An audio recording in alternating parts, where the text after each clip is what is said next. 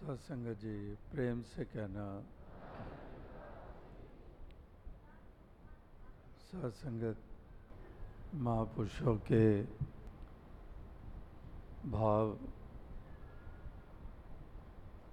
शब्दों के द्वारा सभी श्रवण कर रहे थे,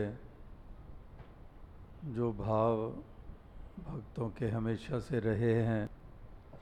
जो इस सत्य निराकार पार ब्रह्म परमात्मा को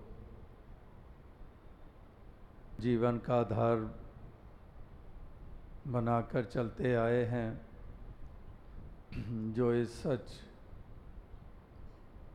की प्रधानता स्वीकारते हैं, इस परमात्मा की प्रधानता को स्वीकारने का मतलब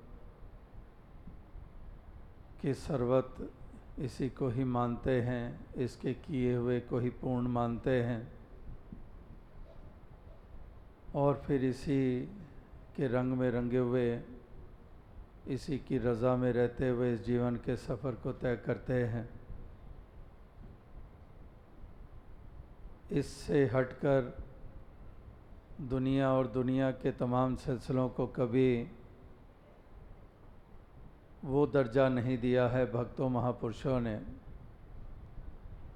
संसार के लिए इस निराकार के तुल्य दुनिया और दुनिया के तमाम पहलुओं की विशेषता रही है, उसी को ही प्रधानता देते आए हैं, उसी को ही अहमियत देते आए हैं। लेकिन ये भी निचोड़ युगों युगों से निकाले गए हैं कि जिन्होंने सत्य को प्रधानता दी है, इस निराकार को प्रधानता दी है, इसकी अनन्य भक्ति को प्रधानता दी है, उनके जीवन में एक अलग सा एक रूप देखने को मिला है। वो एक रूप एक सुंदर मनमोहक रूप रहा है।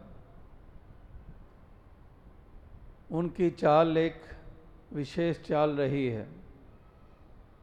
वो चाल परोपकार कल्याणकारी रही है। और जिन्होंने इस दुनिया और दुनियादारी को और इसके साथ जुड़े हुए तमाम सिलसिलों को इस निराकार, इस सत्य के तुल्य अधिक अहमियत दी है। जिन्होंने सोते, जागते, चलते, फिरते, उम्र के हर पड़ाव में से गुज़रते हुए, जिन्होंने केवल और केवल दुनियावी सोच रखी है तो उनकी चाल भक्तों की चाल से भिन्न रही है। और उनकी चाल हमेशा ही नुकसान का कारण बनी है, चाहे वो परिवार के लिहाज से हैं चाहे वो समाज के लिहाज से है, चाहे सारी धरती पे बसने वाले इंसानों का एक अंग के रूप में है तो उनकी चाल हमेशा ही नुकसान वाली रही है। तो इसलिए महापुरुष संत जन बार बार प्रेरणादायक शब्द हमारे सामने इसीलिए रखते हैं बार बार हमें झंझोड़ते हैं, एहसास कराते हैं कि इसी दुनिया, इसी धरती, इसी संसार में हम जन्मे, विचरण कर रहे हैं। इसी धरती के ऊपर हमारे कदम पड़ रहे हैं। लेकिन ये जहन में रहे, ये एहसास में रहे, ये ध्यान में रहे कि कहीं हमारी चाल भी वो चाल ना बन जाए जो दुनिया वाली चाल है। यानी कि हम भी कहीं दुनिया और दुनियादारी को वो दर्जा ना देने लग पड़े जो निराकार का दर्जा है, जो इसकी अनन्य भक्ति का दर्जा है।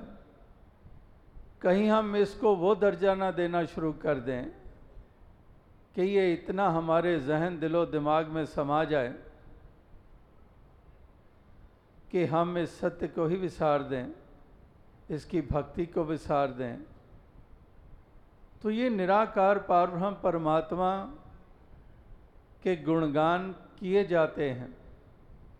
इसकी अहमियत को जानते हुए, इसकी जो जीवन में विशेषता है, केवल हमारे एक इंडिविजुअल की जीवन की विशेषता नहीं, जो वाकई सारी कायनात, सारे संसार, सारी रचना और इस रचना को चलाने के रूप में है। ये सब करण करावन हार यही है। इस रूप में ये जानते हैं। तो इसलिए महापुरुष संत जन इसकी महिमा गाते चले जाते हैं कि दातार तू ही महान है, तेरी ही विशेषता है और तेरी महिमा जितनी गाएँ उतनी कम है और इसकी महिमा इसके गुणगान करते चले जाते हैं। प्रेरणा देते चले जाते हैं औरों को भी कि इसी के साथ जुड़ जाओ। अपने मन को भी बार बार संदेश देते रहते हैं कि, हे मेरे मन, तू कहीं इसको विसार ना दे, कभी इसको भुला ना दे। तो इस मन को हमेशा ही समझाते चले जाते हैं और ये मन जल समझता चले जाता है। फिर इसकी चाल उसी अनुसार बनती चली जाती है। जैसे हम समझ और ना समझी की मिसालें अक्सर देते हैं, किसी बच्चे को लेकर, किसी जवान को लेकर, किसी और को लेकर, अगर उसके द्वारा कोई कार्य ऐसा किया जाता है, जो कि एक हटकर है, जो कि एक स्वीकार नहीं होता है, जो कल्याणकारी नहीं माना जाता है, जो भलाई के रूप में नहीं देखा जाता है तो उसमें सीधा ही हमारा फैसला होता है कि कितना ना समझ है। कि कितना ना समझ है। इसने समझदारी का प्रमाण नहीं दिया है। इसने ऐसा बोल बोला है। इसने ऐसा कर्म किया है। इसने ऐसा व्यवहार किया है। इसने ऐसी चाल चली है। तो उससे हम मूल्यांकन करते हैं और हमारा फैसला ये होता है कि ये समझदारी का सबूत नहीं है। ये ना समझी का प्रमाण दिया जा रहा है। तो इसी तरह से समुचे जीवन के तरफ़ जब देखते हैं, हमारा अस्तित्व जो एक परिवार के अंग के रूप में है, समाज के अंग के रूप में है इस देश के वासी के रूप में है, या फिर जो यूनिवर्सल बिरादरी के रूप में है, इस तरह से जो, जहाँ पर भी हमारी सोच, हमारी समझ, हमारी चाल, वो प्रमाणित करती है कि वाकई हम किस श्रेणी में आते हैं। इसलिए इन कदमों को फूंक फूंक कर रखने की प्रेरणा दी जाती है। कि यहाँ पर एक एक कदम जो धरा जाता है, वो ऐसा कदम हो हमारा जो हमें भी ऊंचाइयों तक ले जाने वाला है और जो औरों के लिए भी सुंदर मिसाल के रूप में, एक प्रेरणा के रूप में, एक मार्ग मार्ग प्रदर्शक के रूप में अन्य देखें ताकि वो भी अनुकरण अनुसरण करके उसी और बढ़ते चले जाएँ। तो इसलिए भक्त, महापुरुष संत जन ये हमेशा ही चेतन रहते हैं और चेतनता प्राप्त होती है जब ऐसे ही पक्कों का संग मिलता है।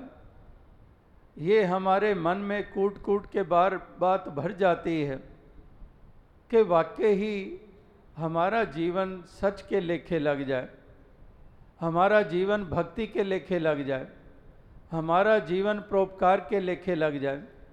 हमारा जीवन नेकी के लखे, लेखे लग जाए, कहीं पर भी हम, हमारा जीवन एक ऐसा जीवन ना हो जाए कि जिसको अक्सर हम कह देते हैं कि तो फजूल सा ही जीवन रहा है। ये फजूल सा ही इंसान है। ये फजूल सी ही इसकी बातें हैं। फजूल का ही इसका कार व्यवहार है। तो हम कहीं वो फजूल ना बन जाए। हमारी कीमत, हम अपनी उस जीवन की कीमत का एहसास करें और ख़ुद कीमत डालें। कीमत डालें इस कदर कि वाकई हमारे जीवन का हर पहलू वो खूबसूरत बनता चला जाए। एक व्यर्थ ना हो, एक जिसके कोई मायने नहीं होते हैं, उस दर्जे में हम ना आ पाए। इसीलिए महापुरुष चेतन करते हैं, इसीलिए एहसास कराते हैं। कदम कदम पर ये एहसास कराते हैं। और इसलिए मन की बात आती है, मन को समझाते हैं कि मन मेरे भूले कपट ना कीजिए, अंत न बेड़ा तेरे जी पै लीजिए। किस मन को समझाना होता है? क्योंकि ये मन ही राम, ये मन ही रावण हो जाता है। ये मन ही अहंकारी, ये मन ही विनम्र हो जाता है। यही मन विशाल और यही संकीर्ण हो जाता है। यही मन कड़वा और मीठा हो जाता है। तो इस तरह से ये मन का साधुत्व अवस्था भी इसको मिल जाती है। और यही मन किस कदर लोभी और क्रूड भी हो जाता है। तो इसीलिए इस मन को कदम कदम कर समझाने की ज़रूरत पड़ती है। कि अगर इस मन ने समझ लिया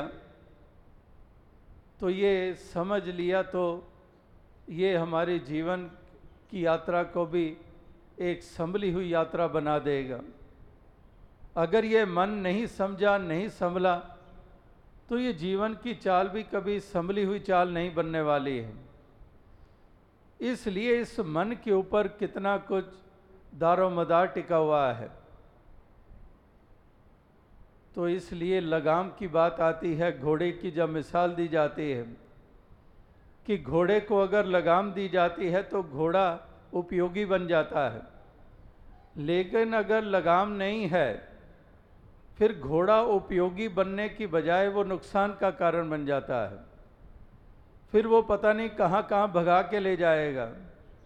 अगर लगाम है तो सामने झाड़ियाँ नज़र आ रही हैं, कांटेदार।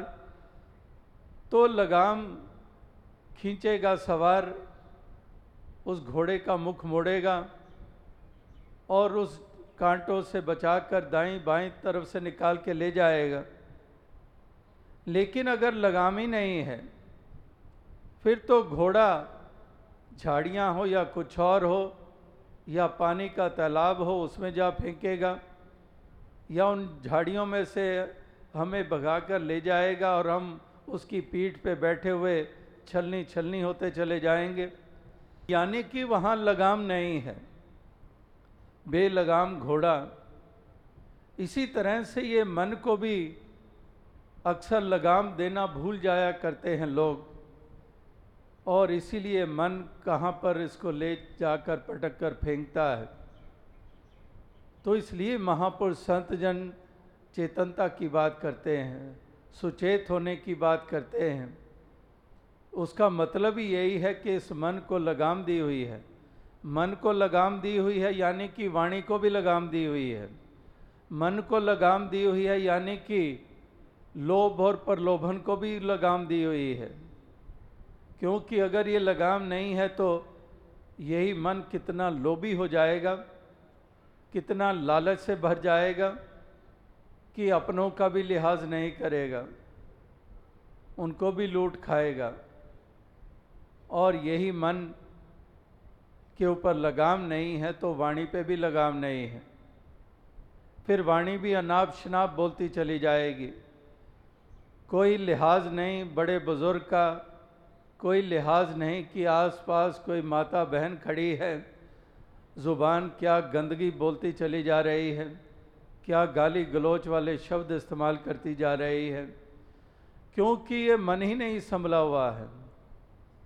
इसलिए महापुरुष संत जन इस मन के ऊपर केंद्रित होते हैं कि कहीं ये मन काबू में रहे। ये मन बेलगाम घोड़ा ना बन जाए, ये मन कड़वा ना हो जाए। इसलिए कदम कदम के ऊपर जब इस निराकार के सुमरण की बात आती है, इसके निराकार के होने की, इसके अंग संग विराजमान होने के एहसास की बात होती है तो उसका मतलब ही यही है कि ये मन फिर दाएँ बाएँ नहीं होगा। ये होता ही तभी है जब निराकार को विसारते हैं, जब ज्ञान को विसारते हैं, जब आदेशों, उपदेशों को विसारते हैं, उसकी अनदेखी करते हैं तो फिर ये मन भी हमारे जीवन के सुंदर रूप की अनदेखी करता है। ये फिर हमें लेके जाता है उस और जहाँ जाने से हमें अपयश भी प्राप्त होता है, हमारा मान इज़्ज़त भी हाथों से निकल जाता है और साथ ही साथ हम नुकसान करने वाले बन जाते हैं। इसीलिए महापुरुष गीत, कविता, व्याख्यान के रूप में यही एक प्रेरणा देते हैं, यही एक संदेश देते हैं। कि हे मानव, हे इंसान तो इस प्रकार से अपने इस जीवन के सफ़र को तय कर, जो सफ़र तेरे लिए और औरों के लिए कल्याणकारी है। तेरा हर पहलू जीवन का एक सुंदर रूप में सामने आता चला जाए। तेरा व्यवहार, तेरी बोल, तेरी चाल, ये हर प्रकार से एक सुंदर रूप धारण कर लें। तभी तेरी शोभा है, तभी तू वरदान है इस धरती के लिए। वरदान है परिवार के लिए, वरदान है समाज के लिए। वरदान है तो सारी धरती के लिए, सारी मानव जाति के लिए। एक वरदान बनना है। इसलिए महापुरुषों के कथन ये बार बार हमें ये प्रेरित करते हैं कि कहीं हमारे मन से हमारी ही नज़र हट तो नहीं गई है। जैसे हम किसी को सुपरविज़न के ऊपर लगाते हैं, कोई लेबर काम कर रही है, कोई क्लास में बच्चा पढ़ रहा है तो वहाँ पर सुपरविजन्स भी होते हैं कि आउटपुट हो रही है ये काम करने की बजाय कहीं बात, बातों में ही समय तो नहीं नष्ट कर रहे हैं प्रोडक्शन पे असर पड़ रहा है, ये कहीं नेगेटिविटी में तो नहीं आ गए हैं, ये काम पे असर हो रहा है तो उसके लिए सुपरविज़न यानी कि वो निगाह हम, जो सुपरवाइज़र होता है, वो टिका के रखता है कि ये स्टूडेंट भी ठीक से पढ़ रहा है, ये जो कार्य कर रहा है ये उसी तरह की मेहनत कर रहा है या केवल नष्ट कर रहा है समय और नुकसान कर रहा है? तो इसी तरह से इस मन के ऊपर भी ये एहसास के रूप में हमारी निगाह अगर बनी रहती है कि कहीं ये दाएँ बाएँ तो नहीं हो रहा है, कहीं ये दुनियावी प्रभाव तो इसके ऊपर नहीं पड़ रहे हैं, कहीं पर ये भी लोभी तो नहीं होता जा रहा है। कहीं ये भी एक दुनिया में जैसे लोगों के मन की अवस्था होती है और वो कैसे कैसे दुर्व्यवहार करते हैं, इस मन के भी भाव कहीं वैसे तो नहीं बनते चले जा रहे हैं। तो इसलिए नज़र इसके ऊपर बनाए रखते हैं जो तो वाकई वो चेतन माने जाते हैं। फिर उनका मन इनको, इनके साथ खिलवाड़ नहीं करता है। फिर उनका मन इनको पीछे की तरफ़ नहीं ले जाता है। फिर वो आगे ही आगे बढ़ते हैं। फिर वो हर कदम, एक कदम जो धरते हैं, वो भक्ति में और ज़्यादा प्रबल होते चले जाते हैं। वो नेकी में और मज़बूत होते चले जाते हैं। तो वो ऐसा घोड़ा है जिसके ऊपर सवार हम मंजिल पे पहुँचते हैं, ना कि खाई में गिरे होते हैं। ना कि कहीं तालाब कीचड़ नाले में गिरे होते हैं। इस प्रकार से महापुरुष संत जनों की वाणी, वो लगातार यही बात करती आ रही है, यही प्रेरणा देती आ रही है कि हमने अवश्य चेतन होना है, हमने सुचेत होना है, हमने इस मन में सेवा भाव भरने हैं, ना कि लोभ लालच से युक्त होकर दूसरे के हक को छीनने वाले भाव रखने इस मन में सेवा में लगाना है। सेवा वाले भाव पैदा हों, परोपकार वाले भाव पैदा हों, वो जज्बे पैदा हो, उस तरफ़ ये मन कमज़ोर ना हो। जिस तरफ़ से इस मन को कमज़ोर होना है, उस तरफ़ ये बेशक कमज़ोर रहे, उस तरफ़ ये दुर्बल रहे। उस तरफ़ ये कभी भी उत्साहित ना करे हमें। ये कमज़ोर उस तरफ़ बना रहे, जहाँ हमारा नुकसान, जहाँ पर हमारे कदम नहीं जाने चाहिए तो उस तरफ़ ये मन कमज़ोरी सही। लेकिन उस तरफ़ इस मन का मज़बूत होना बहुत ज़रूरी है। जिस तरफ़ परोपकार की बात हो, जिस तरफ़ सेवा सत्संग की बात हो, जिस तरफ़ कल्याण की बात हो उस तरफ़ तो ये मन मज़बूत ही चाहिए और ये मन मज़बूत रहेगा, उत्साह बने रहेंगे और फिर हमारे कर्म भी उसी अनुसार होते चले जाएँगे। हमारे योगदान भी उसी अनुसार होते चले जाएँगे जो अपने लिए और औरों के लिए कल्याणकारी हैं। तो अवसा संगत यही अरदास, यही प्रार्थना कि दातार ऐसी कृपा करे कि ये जो कार्य है, ये हर प्रकार से ये सफल होता चला जाए, क्योंकि जो कार्य इस मन की जब बात आ जाती है तो इतना सरल नहीं है, क्योंकि मन जीते, जग जीत, कि इतना बड़ा दर्जा दिया है कि सारे जगत के ऊपर अगर विजय हासिल करनी है तो उसमें कोई हथियार नहीं काम आएँगे, कोई और दौलतों के अंबार काम नहीं आएँगे। सीधा सा नुस्खा बता दिया, एक नुस्खा ऐसा बता दिया कि जगत को जीतना है तो अपने मन को जीत लो। तो मन जीते, जग जीत। इस मन को अगर जीत लिया तो तुमने फतेह हासिल कर ली। अगर मन को ही नहीं जीता तो फिर तुम विफल रहे। तो इसलिए ये सफलता प्राप्त हो इसलिए प्रार्थनाएँ और शुभकामनाएँ की जाती हैं। तो इसलिए कितना, इतना सरल कार्य नहीं है। अगर इतना सरल कार्य होता तो फिर ये मन भी हमें उसी तरह से उस रेल की पटड़ी की तरह चलाते चले जाता। जैसे सड़क से हम चलते हैं, बस है, गाड़ी है, ट्रैक्टर है, उसको तो कभी हम दाएँ घुमा लें, कभी बाएँ घुमा लें। लेकिन रेल की पटरी के ऊपर पहिए आए, उसने तो फिर वो दाएँ बाएँ नहीं, उसको तो सीधा ही चलना है, उस पटरी पे ही चलना है। इसी तरह से अगर वाकई ही मन उस लिहाज से सरलता से काबू आ जाए तो फिर तो वो रेल की पटरी की तरह उधर ही लेते आता चला जाए। लेकिन ये मन के ऊपर विजय हासिल करना, ये सरल कार्य नहीं, लेकिन अगर, लेकिन ये भी एक पहलू होता है कि अगर ये बात कह दी जाए या सोच ली जाए, ये कठिन है, ये कठिन है, ये सोचकर ही उस काम को छोड़ दिया जाता है। अगर एक काम कठिन है, कोई कह दे ये मुश्किल है, ये कठिन है तो अक्सर उसका ये असर होता है कि कठिन शब्द सुनते ही हमारे कदम रुक जाते हैं। है ही कठिन मुश्किल काम है, ये तो फिर मैं तो ना कर पाऊँगा। तो वहाँ पर कदम रुक जाते हैं, केवल यही सुनते ही कि कठिन है।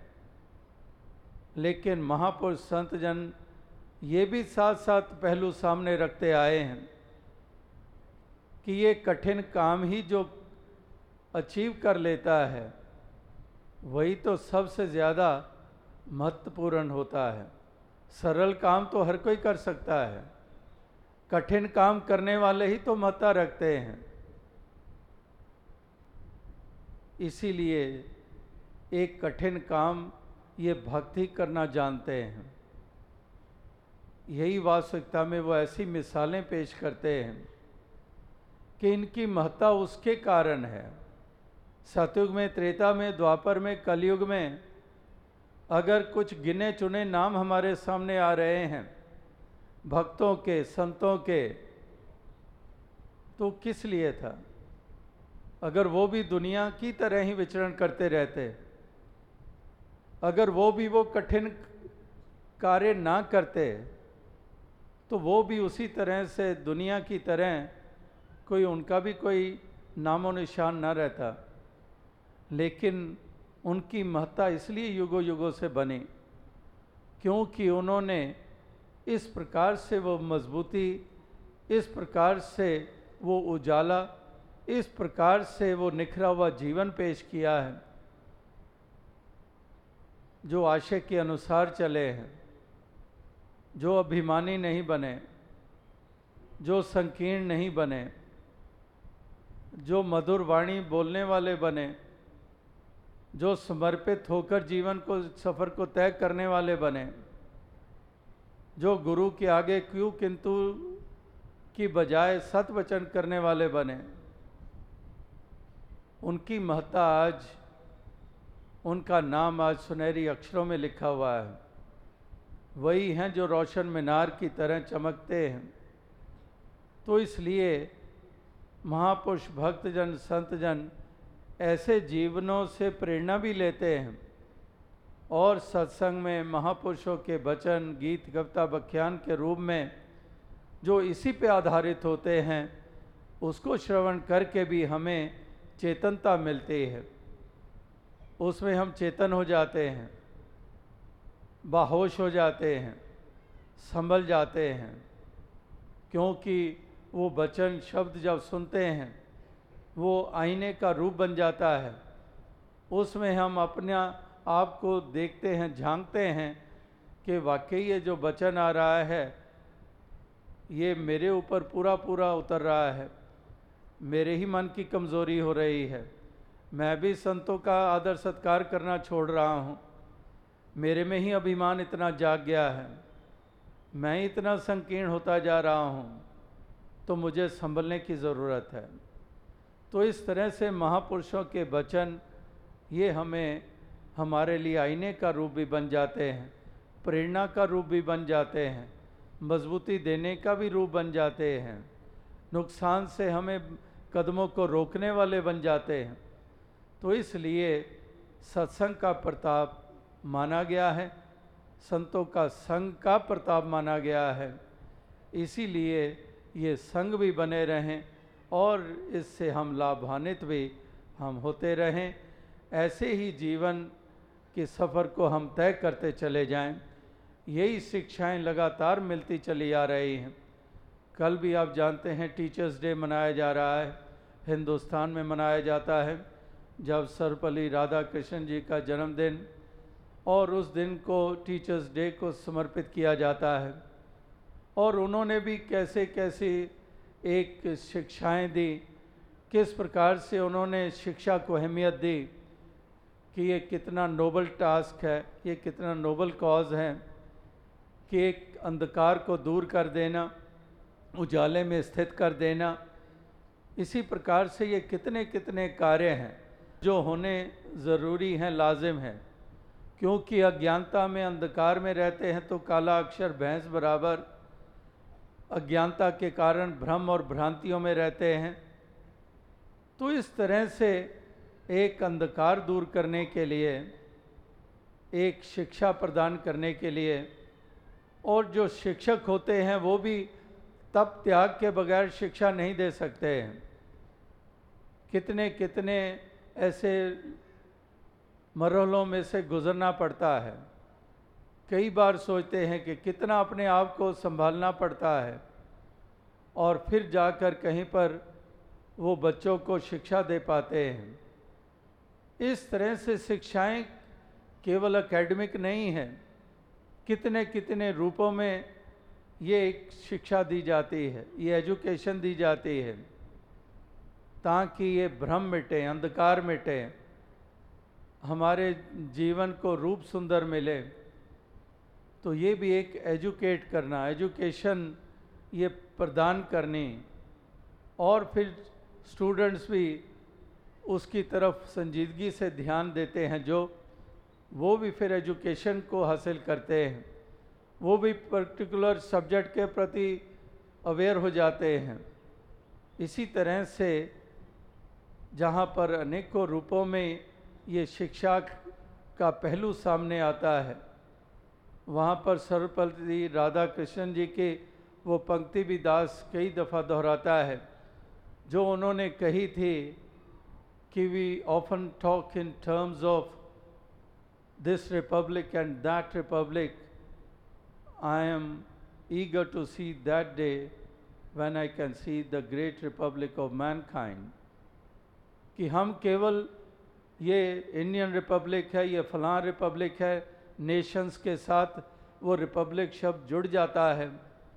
तो उन्होंने इस कदर भी ये बात कही कि we often talk in terms of this republic and that republic तो वो कहता है कि मेरा, मेरे इंतज़ार उस दिन को देखने को है कि जब हम कह पाए कि one great republic of mankind कि ये सारे ही विश्व में बसने वाले इंसान ये एक ही इस देश के वासी हैं, यानी कि एक मानव परिवार के रूप में है, इस मानव देश के रूप में है।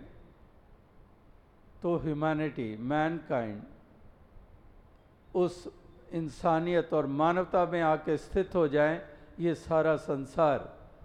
तो मिशन भी तो यही एम अचीव करने के लिए लगा हुआ है कि सारे विश्व में भाईचारा हो। ये दीवारें गिरें ये अंधकार मिटे, ये भ्रम भ्रांतियों से ऊपर उठें जाति पाति से ऊपर उठें मज़ो मिलत से ऊपर उठें काले गोरे रंग नस्ल से ऊपर उठें, हर चीज़ से ऊपर उठकर एक मानवता में स्थित हों, यही एक, जो एक मिशन भी इसीलिए एक योगदान दे रहा है, इसीलिए कार्य कर रहा है।